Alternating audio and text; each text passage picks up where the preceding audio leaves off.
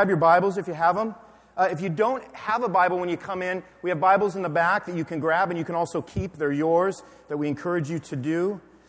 You want to turn to Matthew chapter 1. Matthew, the first book in the New Testament. What we're doing uh, this morning is we're starting a 12 week sermon on the greatest sermon ever preached by the greatest preacher who ever lived, which of course is Jesus Christ. And we're going to do that by exploring chapters 5, 6, and 7 over the next three months, right before Christmas, from the book of Matthew, which is one of the four biographies that was written about Jesus in the Bible, which we commonly call uh, the Gospels. So, a little background on Matthew was that he was a tax collector when Jesus called him to come follow him and be one of his disciples. Now, Matthew was not a very respected or very righteous dude for being in the vocation that he was in back in that day. He was very hated by the Jewish people. Matthew was an outcast among outcasts. He was not a dude that anybody wanted to have anything to do with, and yet Jesus chose him to be one of his followers. Today it would be like uh, church Googling IRS agents to find a good candidate for ministry. You know, not something you'd commonly see. But what we see and what we're going to see this morning is that God has different ideas about who he picks to follow him. Jesus had different ideas, different qualifications when he picked the crew that was to follow him and then continue after he ascended to heaven and carried on with the work of the gospel. So, this morning, as a prologue, actually, to the Sermon on the Mount, which we're going to be actually officially starting next week, we're going to go through the first four chapters of Matthew to see how it was that Jesus came on the scene and started his ministry and then preached this very first sermon that we learn about in Matthew and also in Luke. Some of you already, when I said chapters 1 through 4, are like, Brother, you've taken 45 minutes to go through four verses before. I know. Pray for me. And pray for you that you'll be home before dinner tonight. The goal, what Matthew is going to be trying to communicate to us this morning, is to show us how Jesus was the fulfillment of the Old Testament prophecies that said, hey, there is a king and he's coming, and that God's plan of salvation was always going to be coming to, uh, to fruition. I got a bunch of tongue twister words this morning. So that's kind of the goal of Matthew's to show us those two things. Jesus fulfilled these prophecies that were spoken about him, and he is the culmination and the fruition of God's plan of salvation. And so, what we're going to see thematically is simply this the title of the sermon From Deathly Shadows Comes a Great Light. That's not, that's not the eighth book in the Harry Potter series that has not been released yet. This comes from a book called the Book of Isaiah. This is chapter 9. We're going to read about this when we get to chapter 4, if that ever happens today. And what we're going to see is that Jesus came from a dark past to become a light for those living in darkness. And we'll see just how God unfolded this elaborate plan to restore the world from sin and destruction by the arrival of a new kingdom in the person of Jesus Christ. That's what we're going to see what he did. And he kind of lays out a little bit of a storyline for us. He gives us a little bit of a, of a prologue. And then he gets us into this part where he presents Jesus. So we go from a prologue to a presentation when Jesus is born and how his birth came about. And then we get all the way to how God prepared Jesus for the earthly ministry that he called him to do, which would eventually culminate in his death. So if you're there in Matthew chapter 1, what we see, what Matthew starts out with is a genealogy. And it's basically to show us that a king is coming. You read verse 1, it says, The book of the genealogy of Jesus Christ, the son of David, the son of Abraham. Now, my grandpa did genealogies. And what that meant for me was that on the holidays, he would corner me and he would try to tell me about some historical figure that happened to be in my past, in my family line, that I just begged he would stop telling me about. But what Matthew's doing is a little bit different here. He's trying to give us some perspective into the family line that was prophesied that Jesus would eventually come out of and be born into. So, on first glance, after you read verse 1, like I just did, this looks like absolutely the most boring hard to pronounce list of names you would try to avoid reading like forever, right? But if you're a student of the Bible, and maybe you've even attended a few Sunday school classes as a kid, some of these names ring a bell. If we start going down the list, you're going to see Abraham, and you're going to see Isaac, and you're going to see Jacob, and Judah, and Boaz, and Ruth, and Jesse, the father of David, who was the father of Solomon, uh, and Bathsheba, who was the mother of Solomon, all the way to verse 16, where it ends with this Joseph, the husband of Mary, of whom Jesus was born, who is called Christ. Fastest journey through a chapter you guys have ever sat through, for sure, right there.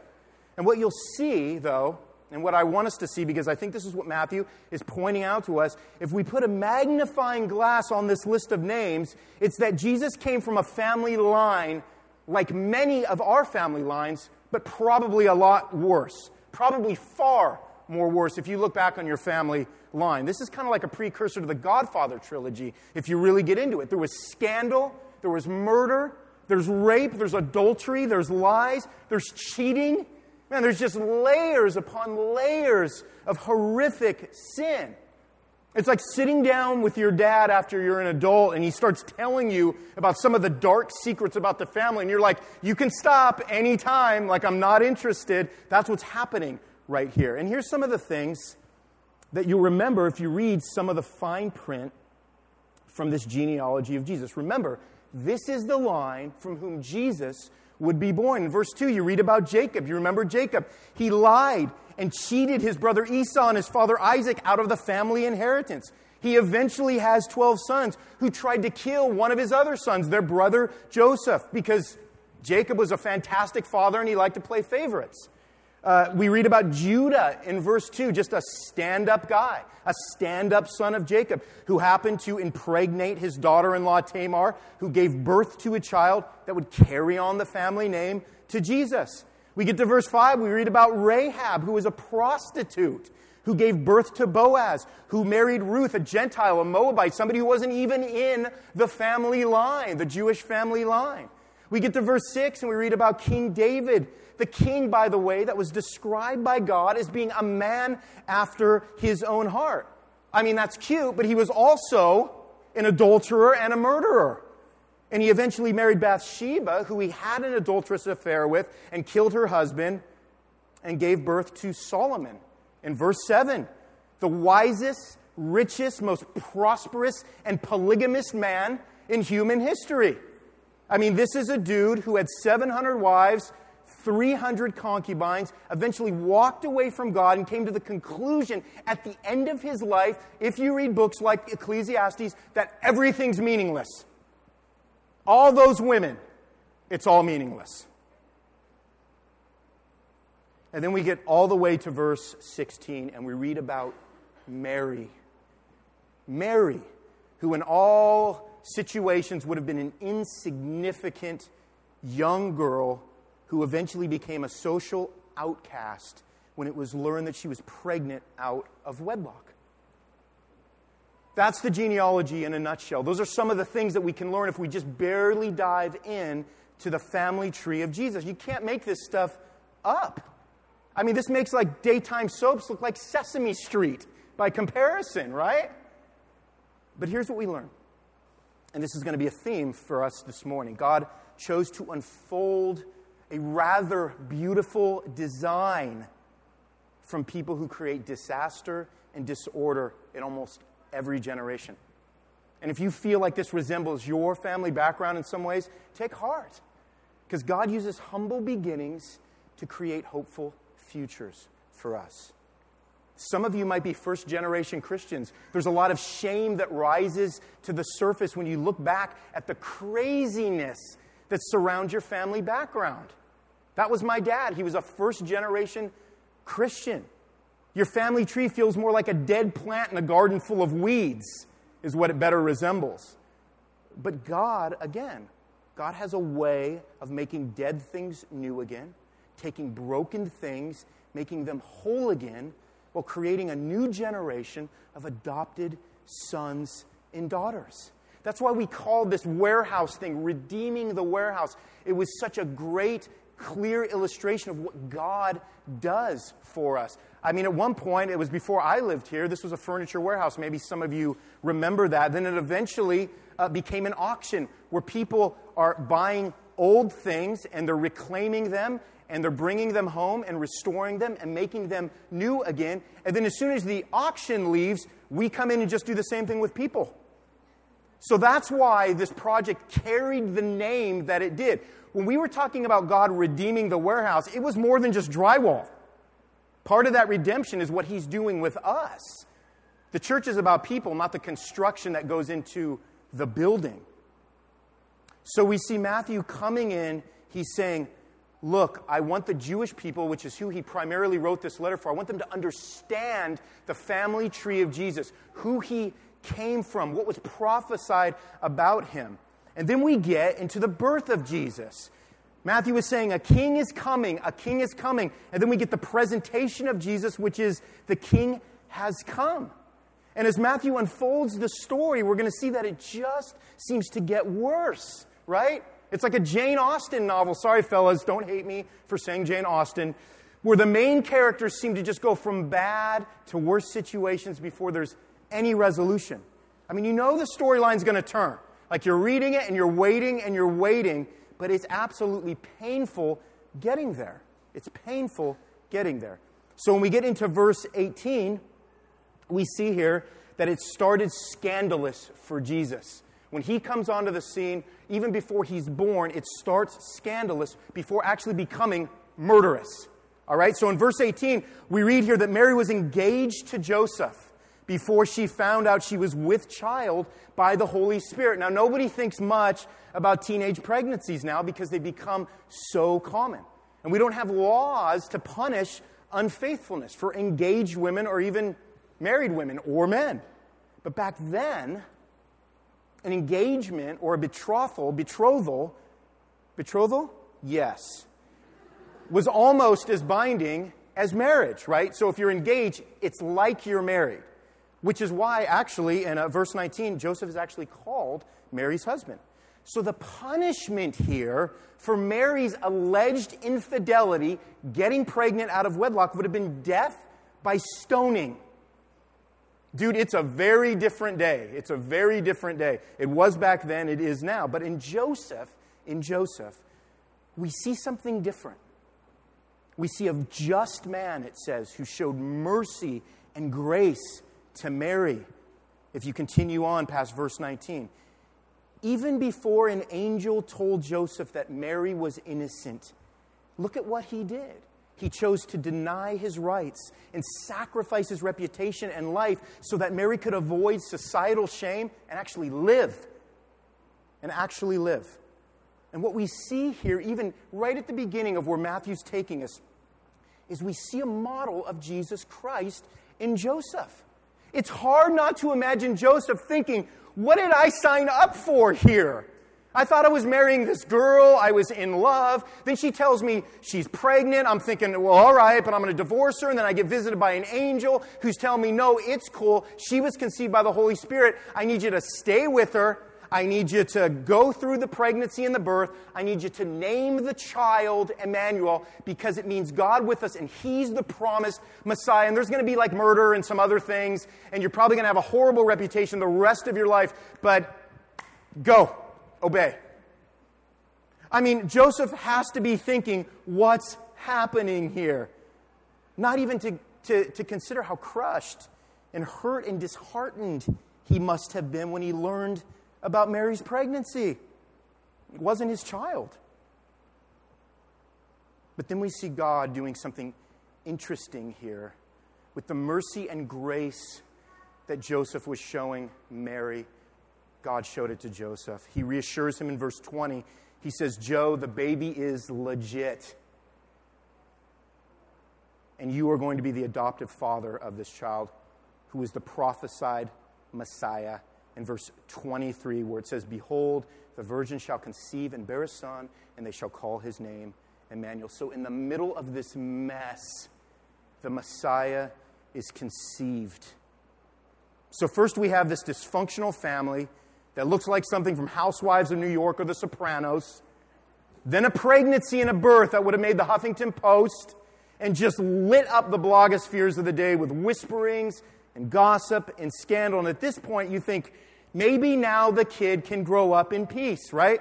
Mary and Joseph can raise him. They can throw some birthday parties, get him signed up for soccer. Maybe when he's older, he'll learn the family business. Until we learn, not quite yet. Not quite yet. Now, the story takes a strange twist, and it actually gets much darker. Chapter 2 starts by telling the story of how wise men from the east came to inquire about Jesus. And the word here used for wise men would more closely resemble the word magician, all right? So these were pagan men involved in some form of ancient astrology, since it says they were stargazers there in verse 2. So think Professor Snape from Harry Potter if he'd been given a revelation from God about the birth of Jesus. But what's interesting is you read along chapter 2, the magicians, man, they just didn't roll into town quietly. They started asking where they could find the new king. But when the most powerful king in the world, King Herod, at that time, heard, his response was, Dude, what king? That's a paraphrase. But he's saying, What do you mean, king? When I look in the mirror in the morning, I'm that guy. What king are you talking about? And then when he asked his priests and his scribes, they went ahead and they quoted an Old Testament prophecy from the book of, of Micah in verse 6 there. And it says this And you, O Bethlehem, in the land of Judah, are by no means least among the rulers of Judah. For from you shall come a ruler who will shepherd my people, Israel. As you can imagine, Herod was not super pumped about this news. It's like when a new guy gets hired at the office, right? And the rumor mill starts turning about who's getting fired now, right? So Herod does what all evil kings do, which was to try and manipulate the situation in verse 7 and 8 and use the magicians as spies to seek out Jesus and bring Jesus back to him. Herod was just covering his bases, right? Not taking any chances. The guy's protecting his throne, right? But then we see something interesting happen in verse 10. The magicians find the baby king and they rejoice. And then they throw him a birthday party and they give him gifts that were very exclusive to the kind of gifts that you would give a king. And not just any king, but a king that would someday die. But then they don't tell Herod. They don't go back. They don't report on the baby Jesus because an angel warns them in dream to take a different route home. So that's what they do. And what I don't want us to do is miss the bigger picture of what God does here. Again, because what we have here is a bunch of magicians who we call wise men. Maybe they were intellectuals, and they thought they were following an astrological sign. But it was actually a divinely appointed star that created a path to a Savior. Do you see what God does here? Of all the people God could have led to Jesus, it was a group of Gentile magicians and you look at that and you just go, What? How is that possible? Why did he do that? Well, it's because from the beginning, Jesus was a salvation for all people, not just Israel. We read about that last year when we started our Ephesians series. Nevertheless, after the magicians leave, Jesus then becomes the target of a government conspiracy, if you read in verse 13. Joseph packs the family up for Egypt fulfilling another Old Testament prophecy from the book of Hosea, there in verse 15, where it says, Out of Egypt I called my son. Then Herod goes to Bethlehem on a brutal baby hunt, fulfilling yet another Old Testament prophecy from Jeremiah 31. If you read there in 18, it says, A voice was heard in Ramah, weeping and loud lamentation Rachel weeping for her children, she refused to be comforted because they are no more. It's impossible to read this without being reminded of the horrific Planned Parenthood videos being released, which is not what God planned for parenthood to be at all. And yet, what do we see here? We see how God allowed his own child to be spared in this moment so that someday he could die and provide the light of salvation for those who were never born to see the light of day. Real Planned Parenthood is that God planned to adopt sinful men and sinful women to be his sons and daughters by the shedding of his own son's blood on the cross.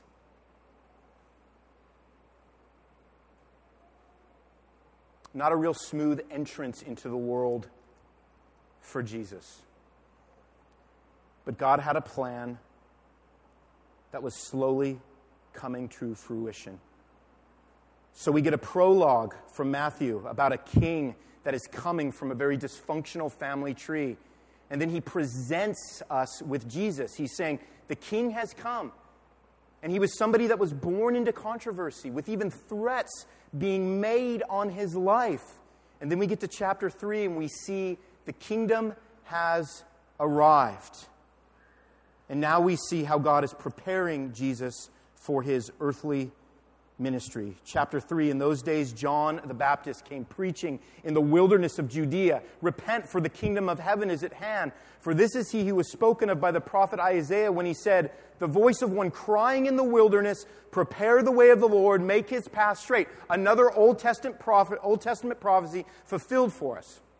So let's take a minute to describe the dude that the prophet Isaiah just said would be the one crying, a voice of one crying in the wilderness, saying, Prepare the way of the Lord.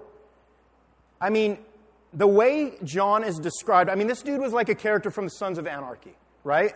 I mean, this is just a raw, unfiltered, say it like it is guy, handpicked by God the Father to be Jesus' opening act, right? John was a nonconformist, man. I mean, this is a guy that designed his own clothes made from camel's hair, was on a strict vegan diet, and somehow people just flocked to him. I mean, this was not a complicated guy. His sermons were short and to the point. Repent, for the kingdom of heaven is at hand. That was the message. It was different than what you see in a lot of preachers these days, isn't it? I mean, this is not a guy trying to gain Twitter followers. Not a guy trying to build a platform, launch a TV or radio ministry, not trying to make friends and influence people. John had one job, and it was to preach the message that Jesus would eventually come and preach after him. And what I like about John is that he's a good reminder for us that we tend to work a little too hard sometimes trying to doll up the gospel message. Because we can try to contextualize all we want and we should. But at the end of the day, telling people to repent is never going to be a cute logo on a Christian coffee mug. It just isn't.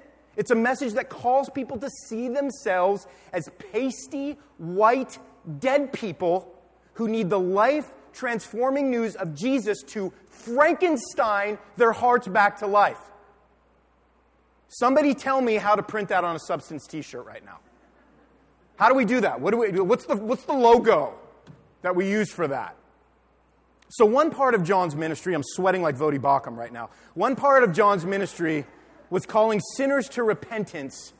The other part was calling out the self righteous, as we see here in chapter 3, who in that day were the Pharisees and the Sadducees, people we'd call the legalists or the religious right. Sorry to offend on that one. Or the fundamentalists nowadays, people who kept rules while keeping their hearts unchanged.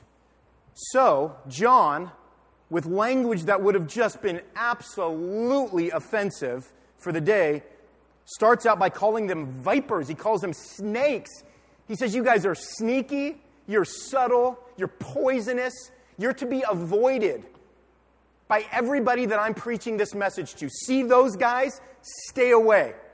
Like their venom will get into you and poison you.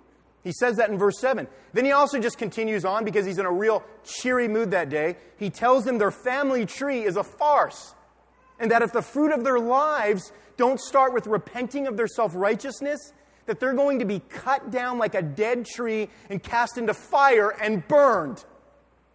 I love this dude. I love this dude. Uh, we kind of call him a fire and brimstone preacher today. And you know, not everybody is wired or gifted for this type of preaching like John was, but listen to what I'm about to say. Every preacher is called to preach repentance.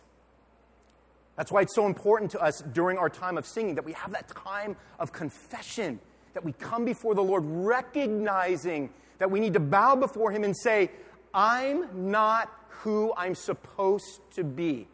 I've missed the mark in terms of being all holy and all righteous.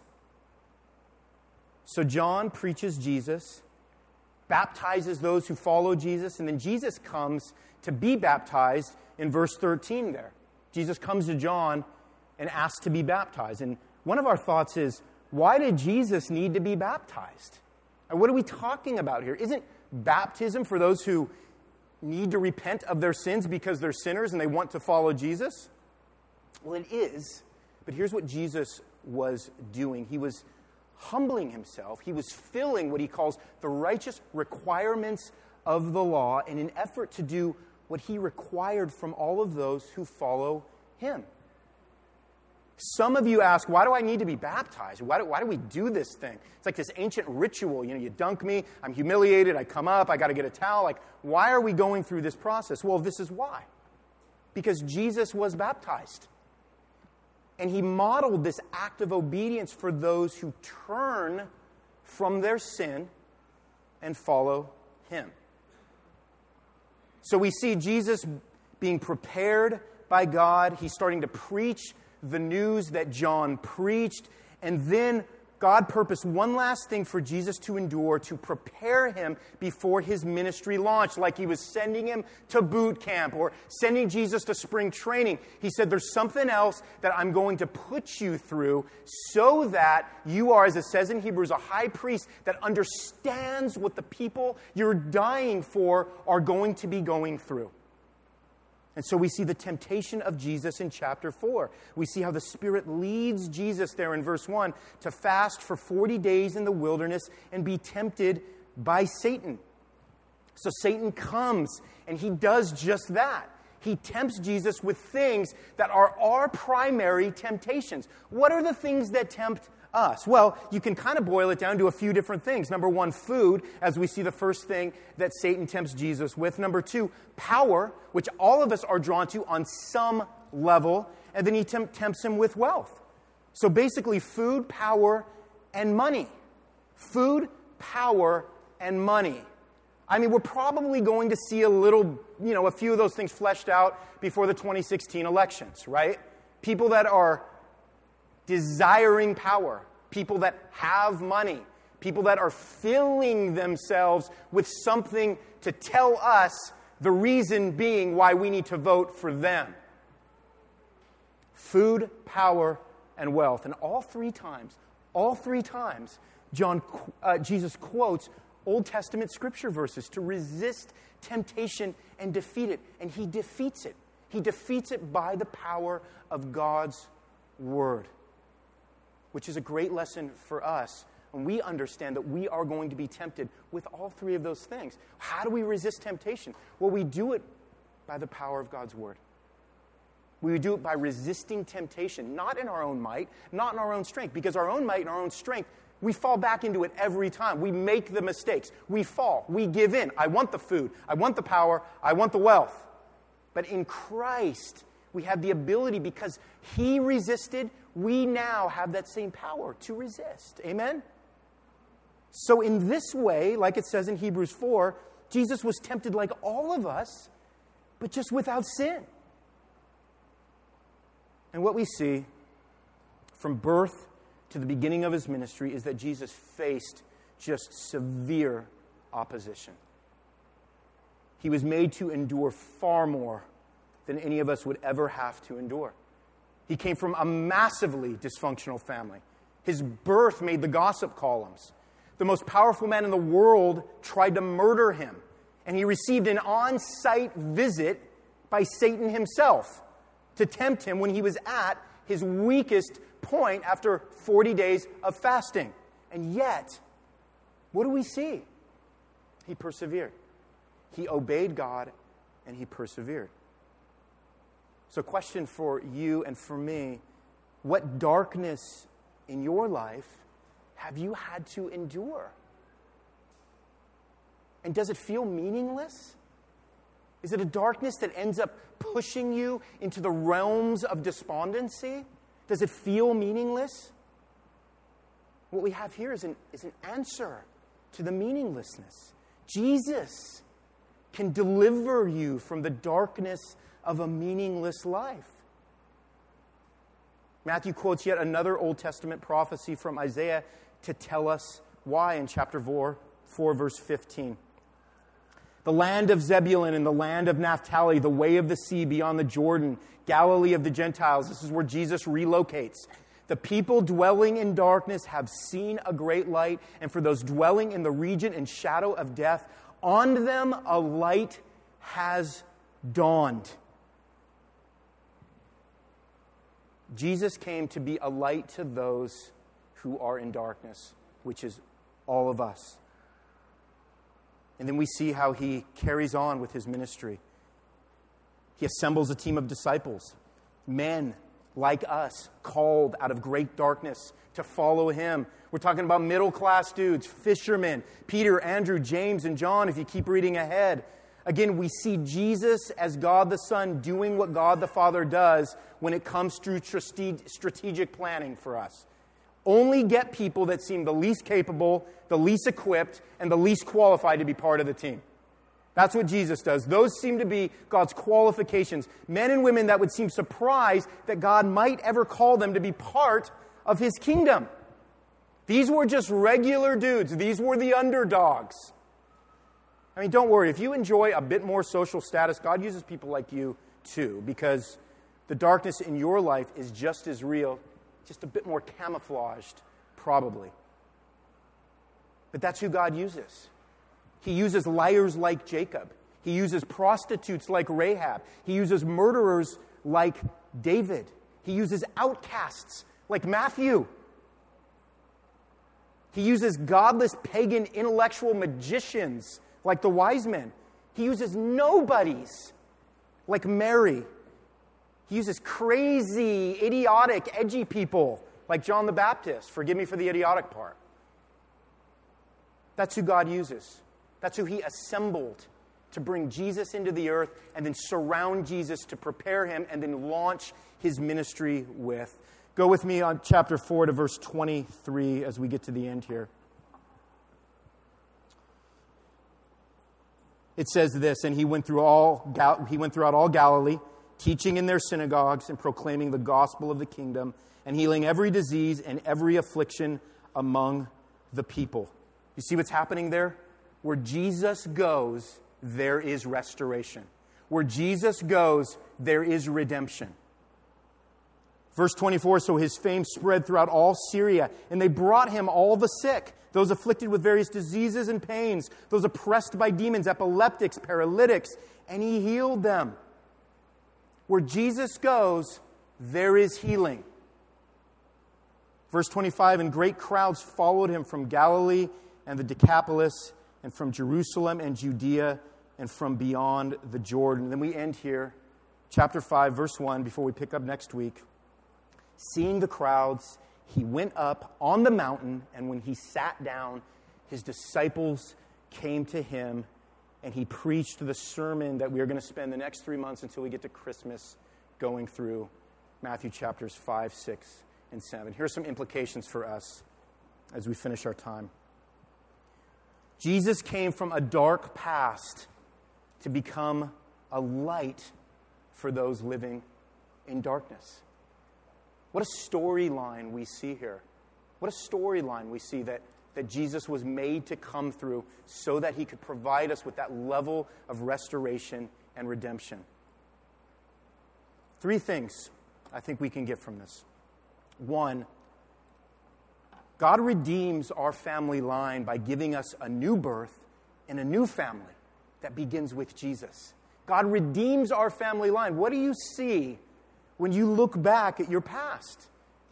And when you look towards your future, do you see sins that you don't think you can find reconciliation or forgiveness for? Do you see problems that you inherited from your family that you just don't think you can move past? I can't get past this. Man, it was my old man. The guy just was, the guy just was just a weight on me. He just shaped me in ways I can't seem to get past. And I got a mom that just never gave me a break, that wasn't there, that didn't support me, that deserted me. I don't know if I can move past that. Maybe some of you say that. But what we see in the text today is that in Jesus we have, we have an answer, don't we, to those fears and those doubts and those lifestyles and some of the ways that we feel chained and confined to a family line that still seems to be pulling and yanking on us and trying to drag us down. Well, you see the line that Jesus came through, and you see how he overcame that by the power of God in his life. So we're given great hope that because Jesus was able to come through the family line that he came through and the weights that were pulling at him, because he was able to overcome that with Christ in us, we can overcome those family line issues that we have in our lives. Two, God redeems our self righteousness through repentance to Jesus. You know, on the flip side of this, some of you may have come from intact, church going, Jesus loving families. Kind of like the Pharisees may have been. People that depended on their family instead of their faith to justify themselves. Maybe that's you. Maybe you just look at this and you go, I don't know, you know, I was born in church. I went to, you know, I, I went to church from an early age. I was baptized. They got me hooked up with the youth group. I went to camp in the summer. I went to winter camp in the winter. We did church midweek. You know, we, we, had the, we had all the spring basketball stuff. We did Upward. We did all that stuff. We did all that stuff. That's good, that's good enough for me, isn't it? That's, that's the thing, right? I've been around this so long. I mean, this has to be what's giving me my life in Christ, isn't it? I mean, I've always been around it. I'm not opposed to it. I mean, I like the blessings I get. I like the food in the cafe. Everybody seems really nice. I've never sat through a greeting time that long in my life when I come to this church. She didn't like that. We'll shorten the time. And all of that is good, but it has nothing to do with whether you know Jesus and whether your self righteousness has been claimed by the righteousness of Christ through repentance to Him. Number three, God redeems our weakness to sin by allowing Jesus to be tempted and have victory over it. You see the levels of redemption that are going on here? People who know Jesus find freedom from the darkness of sin. What Jesus did was show us the power we have to resist temptation through God's Word. Here's the thing all of us will either have a dark past or a dark future. That's it. You have one of two things in your life a dark past or a dark future. That's what the Bible tells us. I'm not making that up. Those who have turned from their sin and received forgiveness will be people who used to have a dark past, but now enjoy a bright future where they have the privilege of being salt and light to a decaying and dark world. But for those who reject Jesus, you will forever have a dark past that will lead to an even darker future. I'm just saying what John said. But the good news is, and it takes us back to our title, and it takes us back to the prophecy from Isaiah 9, is that from deathly shadows, which is where all of us have emerged when we were conceived in sin in birth, comes a great light. John 1 5 says, The light shines in darkness, and the darkness has not overcome it. The light is Jesus. He's the fruition of God's great plan. But you know, light is an interesting thing, isn't it, when it comes shining into our lives. And maybe you're catching a glimpse of that light shining into your life, shining into your heart, exposing something. Because light feels unnatural when it first shines in a dark place, doesn't it? It's just not really wanted. It's like when you wake up in the morning, you have to adjust your eyes. It's glaring, it hurts, but it's the only way for us to see. And when Jesus comes into your life, you finally have vision to see what the darkness was hiding.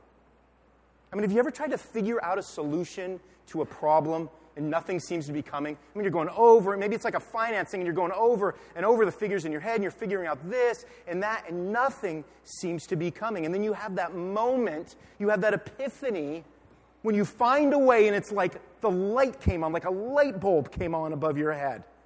You couldn't see it before, and then in a minute, bam, problem solved. Everything's clear now. God always knew how he was going to solve our sin problem. He put together an elaborate plan, but when you look back at the history like the way we did, it's hard not to think how was this supposed to work? How was this going to come together? And then one day, one day, a poor, insignificant girl named Mary gets pregnant. A child is born, and the solution to the only problem man has ever had is solved. A light emerged, and it came from deathly shadows, and his name is Jesus. And Jesus will lighten your load, and he will brighten your path because, listen to what I'm saying, he endured heavy loads and he traveled down dark paths to make it so. Because of Jesus, it's been done. Amen? Let's pray. Lord, thank you for the sobering but fantastic message of the gospel. Thank you for bringing your son so intricately through so many varying degrees of complications and sin and scandal to allow him to come to this earth and to do what none of us really has much understanding of the Son of God coming to earth and dying a horrific death so that we would not have to die an eternal death. It is such great news so, Lord, I ask that that news would change us who have received it. And for those who haven't, that right now they would repent of their sins. They would say, Lord, I have fallen short. I want to be forgiven. I want to know your son. I want him to know me. Lord, I pray that you would continue to remind us of how free this gift is and how we can walk out of here with so much hope and so much confidence because of what's been accomplished by Jesus on the cross. We don't have to be in despair. We don't have to be drugged down by a family line or a family member or a past that just keeps scraping at our insides. We can find forgiveness. We can find hope. We can find a way forward because Jesus accomplished it for us. Lord, let this hope be ever brightly shining in us as we receive it, as we remember it, as we ask that you would just continue to grow it deeper in our hearts. We pray, and all God's people said, Amen. Let's stand.